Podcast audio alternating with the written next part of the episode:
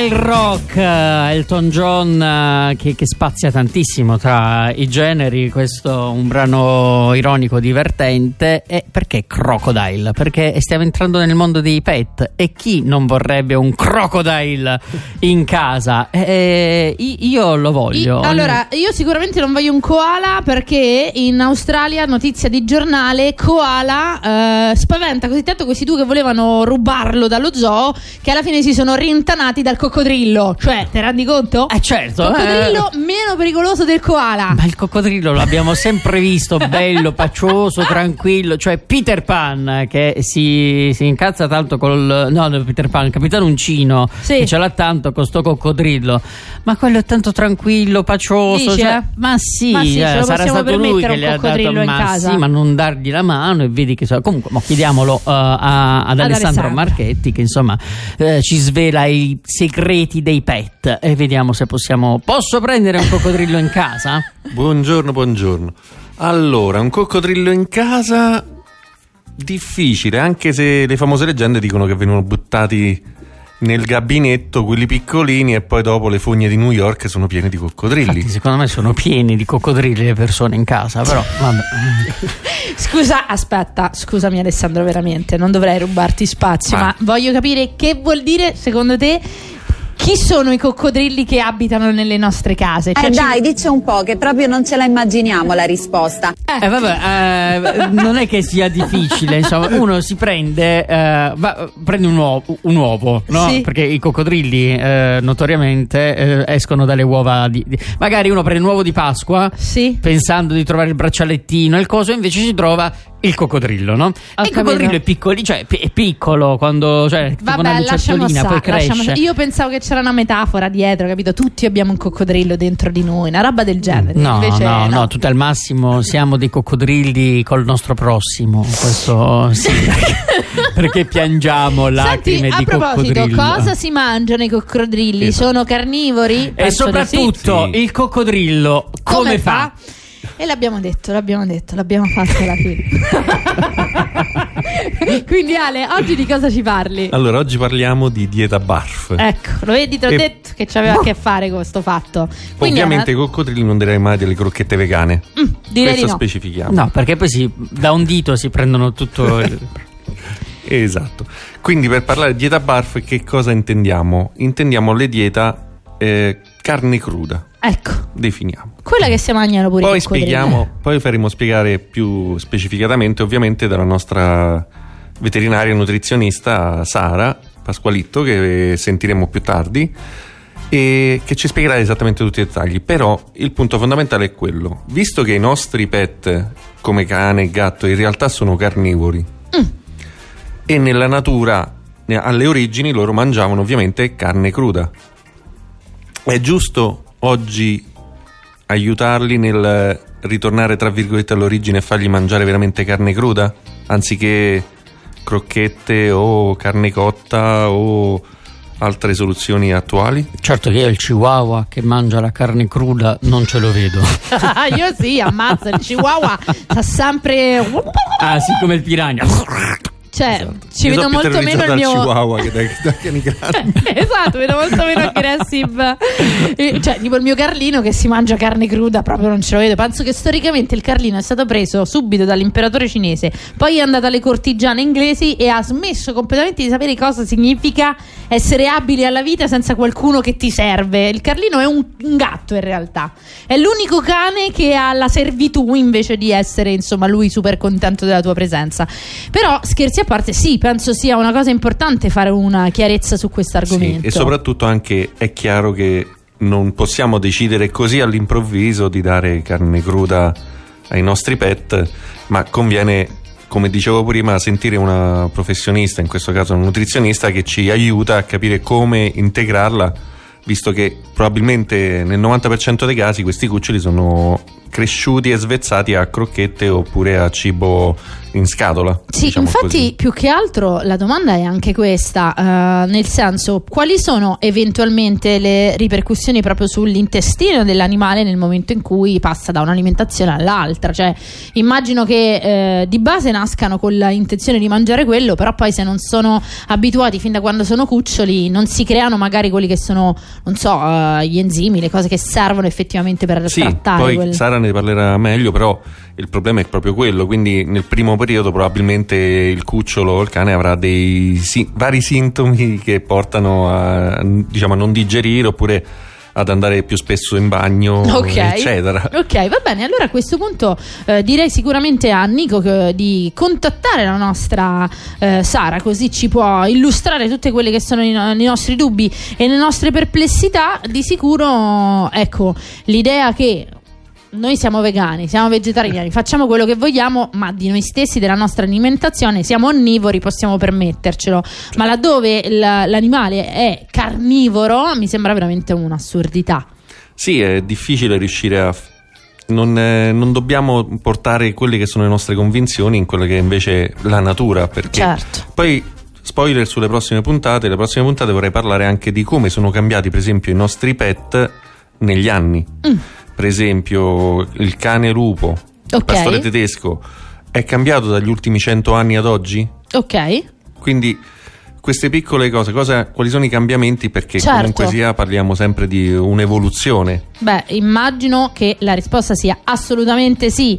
Tra l'altro, adesso se ne vedono tantissimi. Un tempo era già più complicato, ma si vedono tantissimi lupi presi proprio Sì, il lupo come pet. Esatto, ovviamente Sì. non proprio diciamo il lupo eh, lupo, però il lupo cecoslovacco lo vedo ormai sempre più spesso, quindi insomma è più anche più facile riuscire a eh, integrarlo con la quotidianità, insomma, con la vita di tutti i giorni.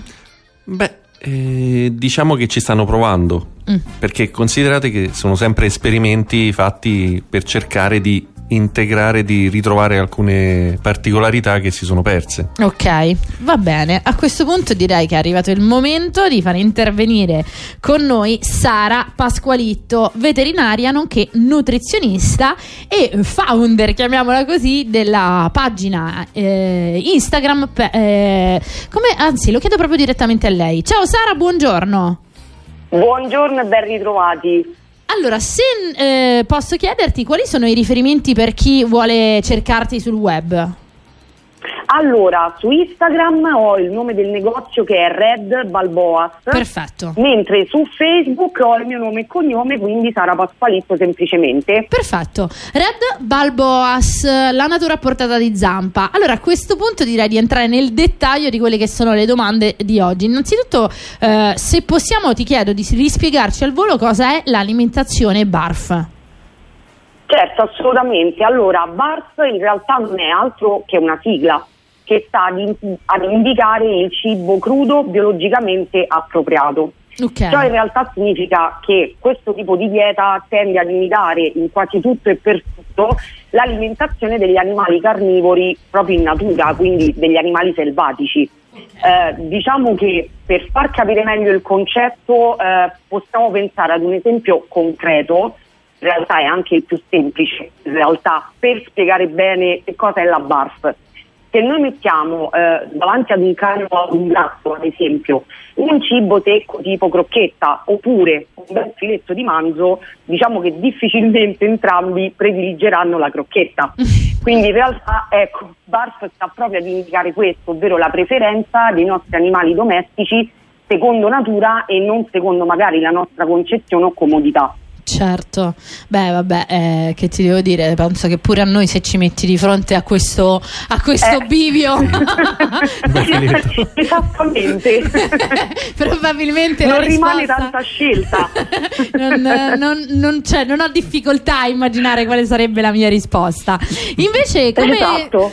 Eh, come si compone poi per davvero la dieta e soprattutto per chi vuole in qualche, in qualche modo seguirla? Quali sono le componenti che formano il pasto? Allora, diciamo che la BARF è composta da tre componenti essenziali, eh, possiamo definirle macro categorie. Okay. Eh, la prima è chiamata componente animale, la seconda componente vegetale e la terza componente grassa. Ovviamente queste macrocategorie a loro volta vengono suddivise in microcomponenti che però se le prendiamo singolarmente le dobbiamo definire complementari perché ovviamente da sole non andrebbero a coprire l'intero fabbisogno energetico dell'animale. Ciò significa che queste tre componenti devono essere messe insieme per andare a formare un pasto completo. Okay. Eh, la carta animale è composta dalla carne senza osso, più facilmente riconoscibile come carne trita, il classico macinato, o eh, carne in pezzettoni più grossolani, la trippa grezza, che non è la classica trippa che ci mangiamo noi a Roma, ma è eh, diciamo uno dei tre stomaci dei ruminanti, eh, perché loro hanno praticamente quattro stomaci, che funge da pro e prebiotico e in realtà eh, in questo tipo di dieta consente di ridurre proprio drasticamente le eventuali integrazioni che tendenzialmente si vanno a fare nelle alimentazioni naturali. Eh, poi abbiamo le frattaglie, ovvero tutto ciò che va a comporre il quinto quarto dell'animale, tipo i reni, il polmone, la milza, i classici scarti, diciamo così, e le ossa polpose, eh, che diciamo sono più facilmente riconoscibili come ossa piccole e mai ossa portanti, perché c'è un po' la concezione di prendere il classico ginocchio dal macellaio, darlo al cane e in realtà cosa più sbagliata non, non ci può essere. Esatto, perché in realtà poi un eventuale sovraccarico di ossa eh, può portare a feciture e conseguente difficoltà proprio nell'evacuazione.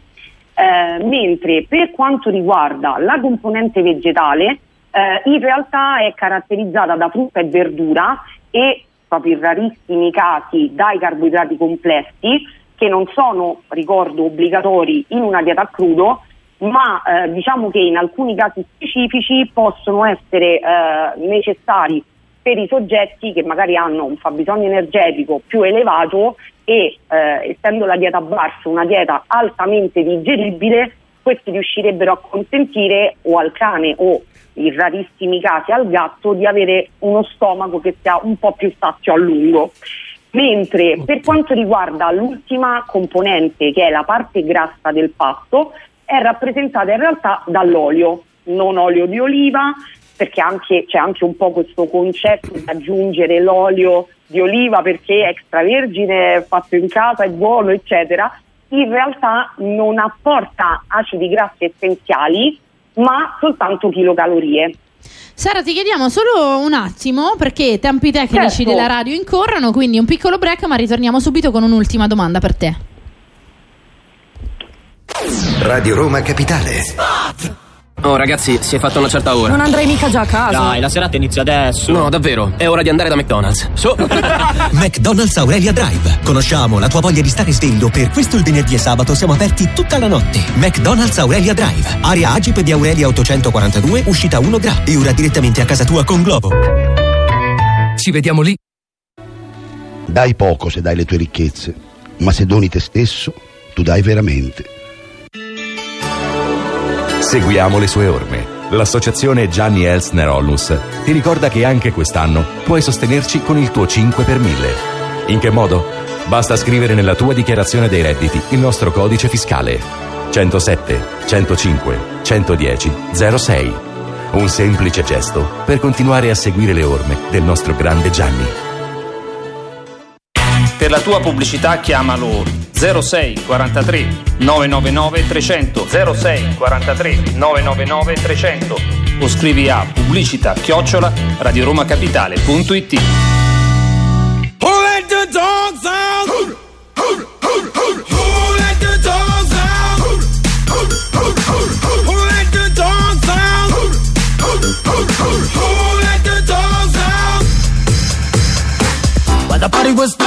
party was pumping.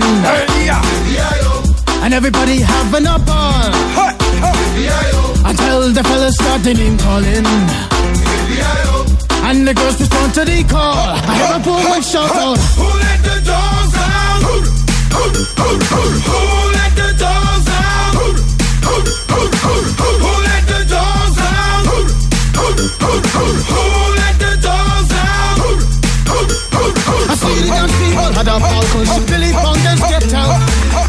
Scruffy, pas scruffy, get back you flea infested mongrel.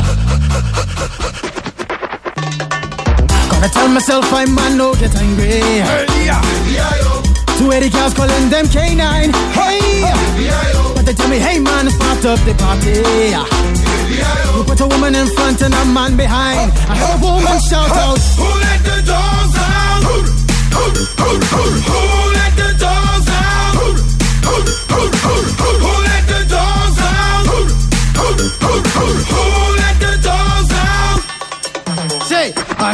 is nothing if he don't have a bone. Oh, doggy, hold your bone. Oh, doggy, hold it. A doggy is nothing if he don't have a bone. Oh, doggy, hold your bone. Oh, doggy, hold it. Who let the dogs out?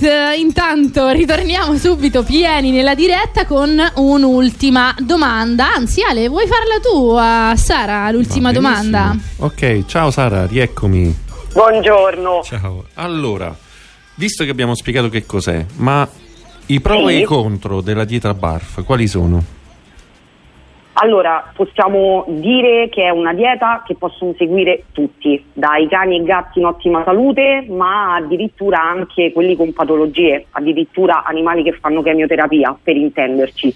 Eh, non ha particolari controindicazioni se ben fatta, però bisogna sempre tener conto che il fai da te, soprattutto con le diete naturali, può creare scompensi, eh, perché si potrebbero verificare sovraccarichi o al contrario carenze vitaminiche. Quindi bisogna sempre affidarsi, e questo è fondamentale, ad un professionista che vada a stilare una dieta che sia fatta su misura dell'animale in questione. Mi sembra, insomma, in realtà probabilmente è una scelta, non so, dimmi tu, è più indicata proprio laddove magari ci sono delle patologie, dargli un'alimentazione che mi sembra più appropriata a quella che è la natura stessa dell'animale? Sì, tendenzialmente sì, ma più che altro perché sappiamo per certo quello che noi andiamo ad inserire nella ciotola. In realtà la differenza sostanziale con un cibo industriale è questa. Ok, molto chiaro. Ma te- un eh, animale che ha mh, comunque seguito per anni un certo tipo di alimentazione, fare questo cambio Sì. consiglia, cioè è comunque a- allo stato attuale non ha problemi, non ha andare a fare questo cambio è consigliato comunque oppure non ce ne sarebbe motivo? Allora, diciamo che non ci sono limiti di età. Eh, la cosa però fondamentale è eh, ovviamente fare un passaggio graduale, perché ovviamente eh, un cane che mangia crocchette ha un determinato pH gastrico, un cane che fa barf ne ha un altro. Quindi andrebbe eh, facendo uno stacconetto a scombustolare tutto quello che è il sistema gastrointestinale. Quindi passaggio graduale, indicatissimo. Sara Pasqualito è stato un eno- enorme piacere poterti riascoltare. E soprattutto, insomma, abbiamo fatto molta chiarezza su tante dinamiche della dieta BARF. Sicuramente ci riascolteremo anche in seguito all'interno di Pet Secrets. Certo. Per un'ultima volta vi ricordo che il negozio è Red Balboas. Ci puoi dire dove ti trovi proprio? Dove possiamo venire in store? Sì. Certo, via Giarre 75, zona borghesiana. Perfetto, grazie mille a Sara Pasqualitto. Ciao Sara, ciao ciao. Grazie a voi, ciao ciao. Ale, oggi avrai l'opportunità di sentire insieme a noi anche Michelle Fabrizio che ha iniziato questa splendida collaborazione con noi, quindi chiudiamo questa fascia oraria sempre con il suo file audio. Domani invece ci sarai con Short 4.0 e eh, Comunque io una dieta barf, secondo me infatti al coccodrillo ci stava bene, quindi, ma il coccodrillo se la fa la dieta barf, cioè mi sembra evidente. quindi io me la posso prendere, un coccodrillo va bene, sono contento. Ah, anche perché col podcast potrai riascoltare come costruire un piatto Eh, sì, barf. infatti. Ti ho visto che Il probabilmente vicino è un ottimo piatto barf. per esempio. E se un giorno viene con un uncino al posto della mano sappiamo il perché. Esattamente, e soprattutto il vicino, se è un po' antipatico, Eh, è un ottimo ancora questo, più appropriato, vero? Proprio È perfetto. È perfetto per la barf. Grazie ad Alessandro Grazie Marchetti, mappacomunicazione.it. Appuntamento a domani, A domani. con te. Ascoltiamo Michelle Fabrizio.